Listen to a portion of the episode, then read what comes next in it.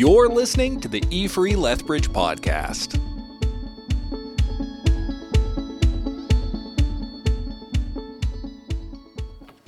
As you know, we're continuing, Ken said it, we're continuing our, our, our, series on the seven I am statements of Jesus. Our series is all about who Jesus claimed to be and what does that mean for us. Why I am and why seven. As Jer said last week, for Jesus to say, I am, it might be a little bit cryptic to us, but not for the Jewish audience that was at the time. See, God identified himself to Moses as who? The I am, who I am. Furthermore, we read about seven I am statements in John. Again, this might be a little bit cryptic to us, but not to the readers of the first century. Seven is the number of completion. So I am is a reference to God, seven is a reference to completion. What is the Gospel of John showing us? Jesus is the complete revelation of God. If you want to know the character of God and who God is, Jesus says in John 3, verse 26, I am He. And today we're looking at Jesus' claim, I am the bread of life. if you hear one thing from me this morning, here it is core to who Jesus is and what he came to do is simply this Jesus came to satisfy and fill the hungry. Jesus came to satisfy and fill the hungry. Today, I believe that God continues to put a hunger in people that only He can satisfy. God continues to put a hunger in people that only He could satisfy. And I pray this morning that you would pay attention to that hunger because the Holy Spirit wants to get your attention. Because, friends, I think we know that we live in a hungry world. I think we could know this, we could see this. We live in a hungry world. People are longing to be filled. I remember reading this that the new top prescribed drug on university campuses is no longer birth control, but depression and anxiety medication. Today, people in North America are living longer. Scientific advancement has given them better life. We are more comfortable than ever before. We are richer than ever before. Yet, what we continue to hear is that young people are less optimistic than ever before. Young people are less satisfied in life than ever before. I don't think this is a surprise to us. People are hungry today. We live in a hungry world. But what gets my attention, what I see in my own life, is that we as the church, the people of God, you and, and me, can be just as hungry as the world. If Jesus is the bread of life, if you come to me, I will satisfy you. You will never thirst or hunger again. If, if Jesus is the bread of life, then friends, I am a have person. I am a have person. That is my identity as a Christ follower. I am a have person. Why? Because I know the bread of life. And I put that in front of you to unsettle you a bit. Because we can't give what we don't have. And now more than ever, we as the people of God need to be filled and satisfied with the bread of life so that we could point and show the world who is hungry and who is in need, not what, but who they are longing for. Because the startling truth is this, church, and actually I'm going to call it a miracle. The startling miracle about Jesus' claim, I am the bread of life, that we continue to see today is the fact that a Christian living under persecution in Iran or Iraq can have a more filled and satisfying life than the richest 1% in North America. I've read about it, I've heard about it. And I simply put this in front of you. Only Jesus, only Jesus can do that. And Jesus does that because Jesus came to fill and satisfy the hungry. You know, I never forget when I encountered this miracle and it felt like it was for the first time all over again. I was interned at a church and I was helping lead our summer kids camp. And for six weeks, our church would be turned over to the, for a community camp. Our church was located in a neighborhood with lots of government housing, and I can remember uh, going and knocking on doors and meeting families, inviting their kids out to camp. And I remember after camp walking this one kid home. And I remember watching him walk back into his apartment, and there was these uh, tough guys, tough guys, tough guys sitting there, and they were drinking, and and and you, and you could see that this kid just kind of immediately went into a little bit of fear and intimidation and insecurity. His apartment wasn't in the best neighborhood. It was pretty run down. His parents weren't too involved. And I remember just simply being overwhelmed by the need. How do we get this kid healthy food? How, you know, how do we support this kid with an education? How do we get this kid better housing? How do we support mom and dad? All very important things. And we as a church should be in the business of that.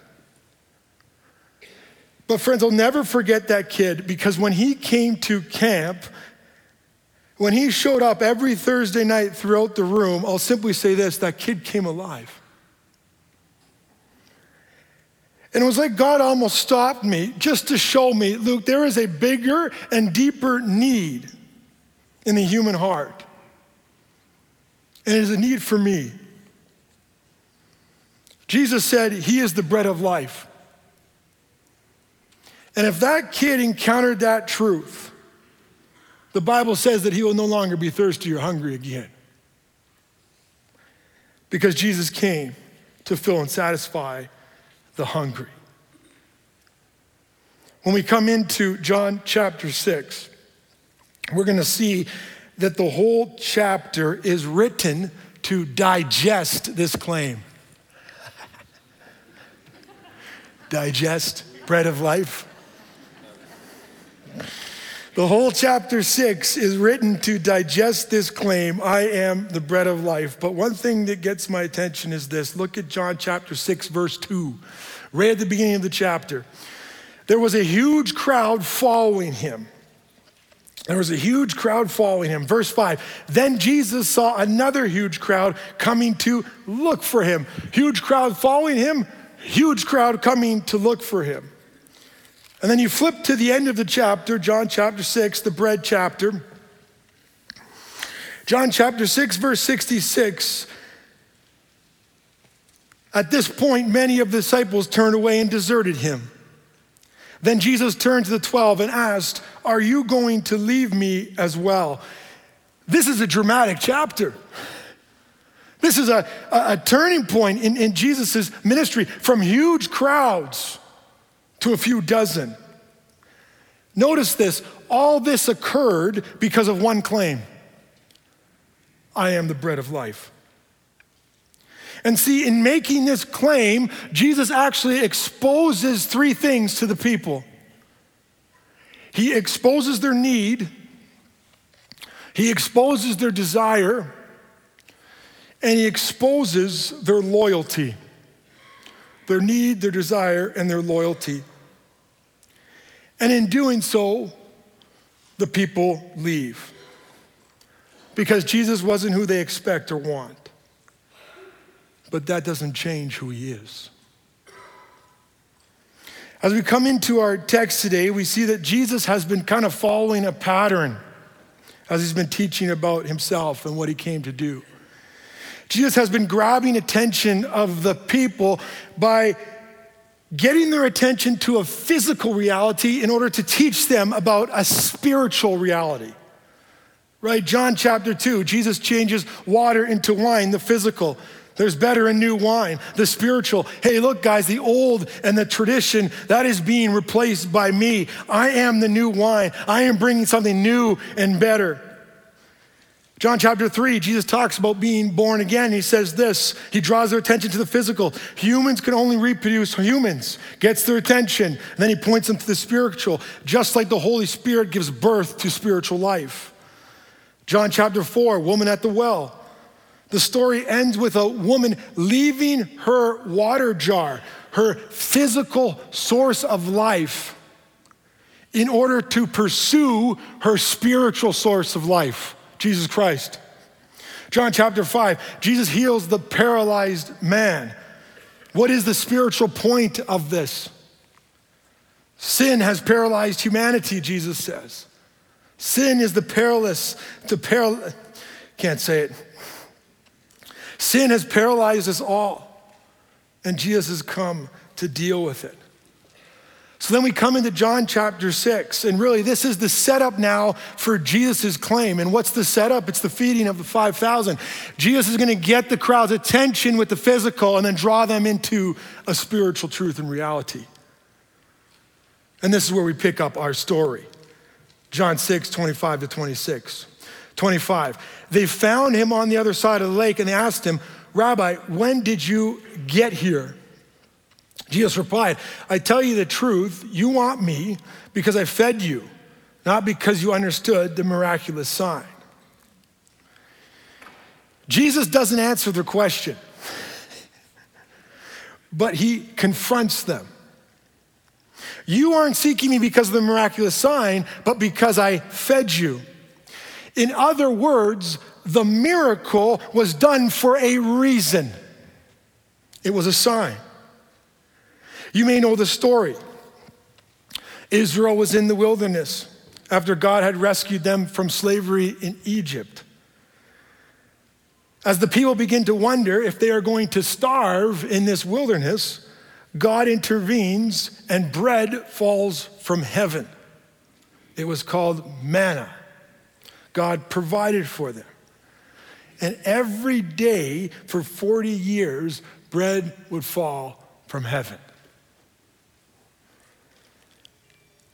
Now, fast forward a couple, a couple thousand years after the bread fell. People began predicting who and how the Messiah, God's promised Savior, would reveal himself to the world. What do they predict? He will bring with him bread from heaven, manna. See, see, the miracle of the feeding of the 5,000 Jesus isn't just doing this miracle just to do miracle, he is revealing his identity. And that's important for us to remember. Jesus came into the world not just to do miracles for the sake of miracles, because if we think about that church, right, right if Jesus came and, and he healed and he, and he did a bunch of miracles, he'd be known by, you know, a couple thousand people, which is, which is significant. But why we are talking about Jesus today is not because of the miracles. It's because of who the miracles pointed to, who he claimed to be. The feeding of the 5,000 was pointing to him as the bread of life, the God they've been longing for. And that's bigger news and more controversial news, and that's why we're still talking about Jesus today. So, so Jesus starts off his conversation by confronting the people. You, actually aren't concerned about who I am. You aren't actually concerned about what the miracle is, is, is pointing to. You're only concerned about what I can give you. We want the miracle, not the person. And see, already Jesus has exposed their desires. we, we want the miracle. Already, Jesus has exposed their desires. And before challenging them on their desire, he actually turns to expose their need. Verse 27 Don't be so concerned about perishable things like food Spend your energy seeking the eternal life that the Son of Man can give you. For God the Father has given me the seal of his approval. Jesus is exposing their need. And, and, and, see this, their need is not just for food. Jesus is saying, actually, you got a greater need in your life, and that's a need for eternal life. And that's what the Son of Man could give you. That's what I came for. Which begs the question well, what is eternal life? John starts his gospel with this beautiful claim about Jesus. John chapter 1, verse 4 In him was life. In him was life. And we often equate eternal life to mean life after death. But what John continually shows us is that Jesus came not just to give you life after death, but indeed life before death. Because I think we all know that you can be physically alive, but spiritually dead. And what John has been revealing, and now what Jesus is revealing, is that really you can be living, but not fully alive. Eternal life, purposeful life, joy, peace, being known and knowing others, meaningful, filled, satisfied life. And maybe it is easier for us to define it by what it isn't empty life, dissatisfied, living with lack of. I am a have not person. And Jesus calls it out. Jesus calls it out. You are unsatisfied and longing to be filled because you're consumed with the perishable and not with the unperishable. Notice Jesus isn't saying that the perishable doesn't matter. He filled their bellies, He provided for them, but now He is moving them away from the physical and to the spiritual. You have a deep hunger in your life for eternal life. It's remarkable. They say that back then, up to 85% of one's income went for food. 85% of their income went to food. See, John chapter 6, verse 14, it, it, shows that the people knew the prophecy. They knew what this miracle was pointing to. The Messiah would bring bread. Imagine, friends, if somebody showed up to you and said, Hey, I could supply you with 85% of your income for the next 40 years. Oh, man, I'm in. But that's Jesus' warning. You're so consumed with the perishable. And that's not good. Friends, today we live in an abundance of the perishable and a scarcity of the imperishable. And what is the narrative that we continue to hear? Life is lacking. I'm dissatisfied. See, see, Jesus here, he confronts them and he exposes their deeper need. Tim Keller writes this A life illusion is the belief that some object or condition will finally bring you the satisfaction for which you long. The best way to realize that you are chasing a life illusion is by actually achieving your dreams. A life illusion is the belief that some object or condition will finally bring you the satisfaction for which you long. And the best way to realize that you have a life illusion is when you actually achieve your dreams. If you fill in the blank, I'd be satisfied and fulfilled if and fill out that object or that condition. And if you're like me, that blank is filled with the perishable more often than with the unperishable. We've ignored the need that Jesus has exposed. And the world cannot fill and satisfy what only Jesus has revealed himself able to fill and satisfy because Jesus came to fill and satisfy the hungry. So Jesus exposes their need, and then he exposes their desire. And we said this right off the top, right? Jesus confronts them and he says, You aren't interested in me. You aren't interested in what the miracle pointed to in reference to my identity. You only want what you can get from me. And now he challenges that desire. Verse 30 and 35. They answered him, Show us the miraculous sign if you want us to believe in you. What can you do? After all, our ancestors ate the manna while they journeyed through the wilderness. The scriptures say Moses gave them bread from heaven to eat. Let's go. Jesus said, I tell you the truth, Moses didn't give you bread, my Father did. And now he offers you the true bread from heaven. The true bread of God is the one who comes down from heaven and gives life to the world. 34. Sir, they said, give us that bread every day. Jesus replies, I am the bread of life. Whoever comes to me will never go hungry again, and whoever believes in me will never be thirsty. What does Jesus reveal? I didn't come to give you bread. I am the bread. I am the source. I am the sustainer of eternal life.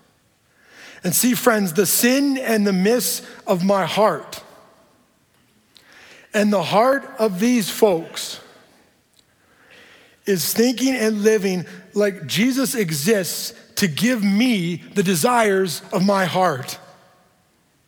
Just, give me the bread. it is idolatry. Because we are elevating something or someone above Jesus. When, when, when Jesus becomes simply useful to us.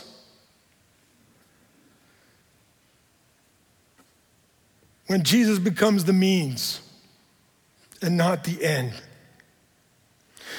I'll follow Jesus because I'll get the attention or, or, or, the platform or the influence that I long for. Even we could say, I'll follow Jesus because when I follow Jesus, I'm going to be filled and I'm going to be satisfied. Your end goal is not Jesus.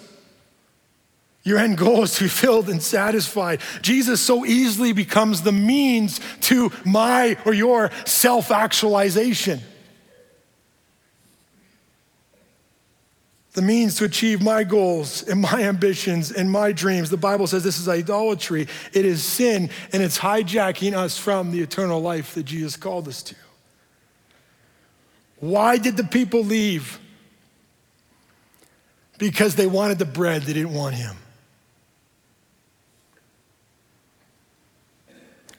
And perhaps you're thinking, well, Luke, what about that verse that says God gives you the desires of your heart?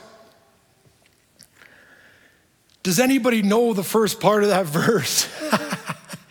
and I had to look it up. I mean, that is quoted so often. I'm like, well, what is the beginning of that verse? I know the, the, the last part of it. And here it is Psalm 37, verse 4 Take delight in the Lord and he will give you the desire of your heart. See, see, friend, Jesus came into the world to change your heart.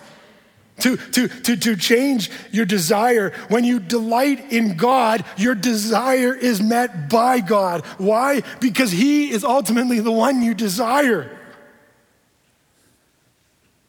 He is the bread.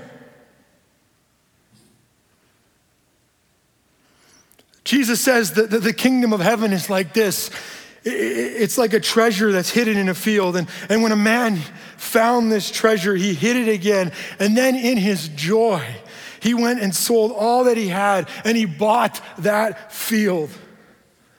Friends, it sounds like this man got the desire of his heart.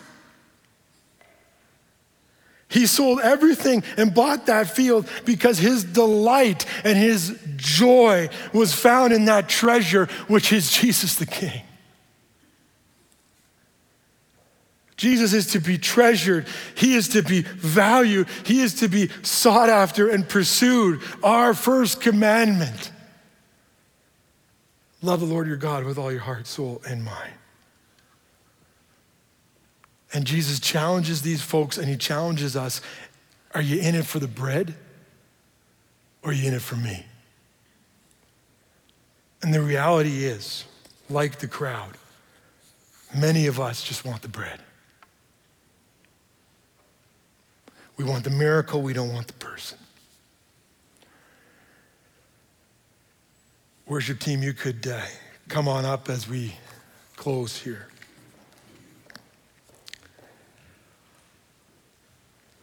So, church, Jesus has just exposed the need. I am all you need. Jesus has just exposed their desire.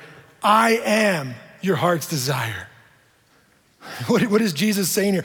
I am everything you need. I am. And in doing so, what's he now exposing, friends? Their loyalty. He's exposing their loyalty. And most are out. He is not what I need. He is not what I desire. They are more committed to the perishable than to the imperishable. But then we read the last paragraph, John 6 66. At this point, many of his disciples turned away and deserted him. Then Jesus turned to the 12 and asked, Are you also going to leave? Simon Peter replied, Lord, to whom would we go? You have the words that give eternal life. We believe and we know that you are the Holy One of God. Loyalty exposed. They're in. The few are in. What is it that Peter and the few others got that the crowd missed?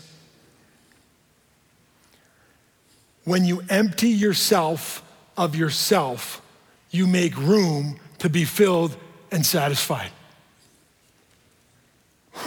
Where are we going to go, Lord?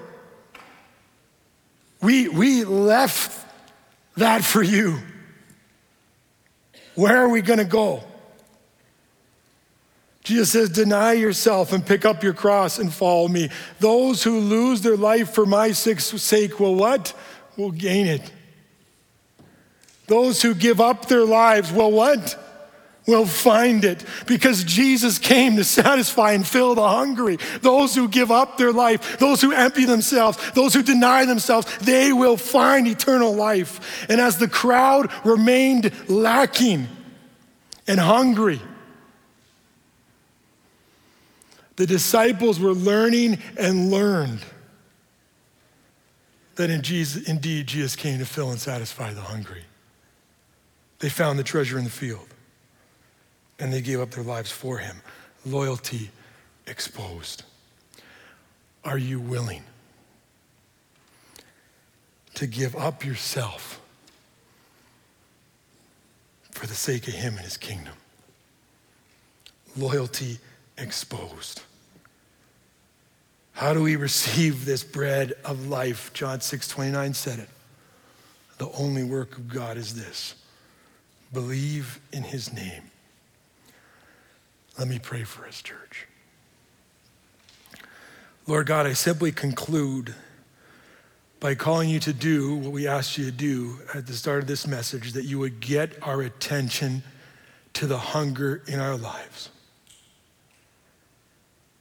And God, I pray as we go from here and we consider it, Father God, that we would be willing to believe in the power of your name and the work that you want to do in and through our world, that you did come to fill and satisfy the hungry. I leave this work with you, Holy Spirit. Amen. Thanks for listening to the E Free Lethbridge podcast. We'll see you next week.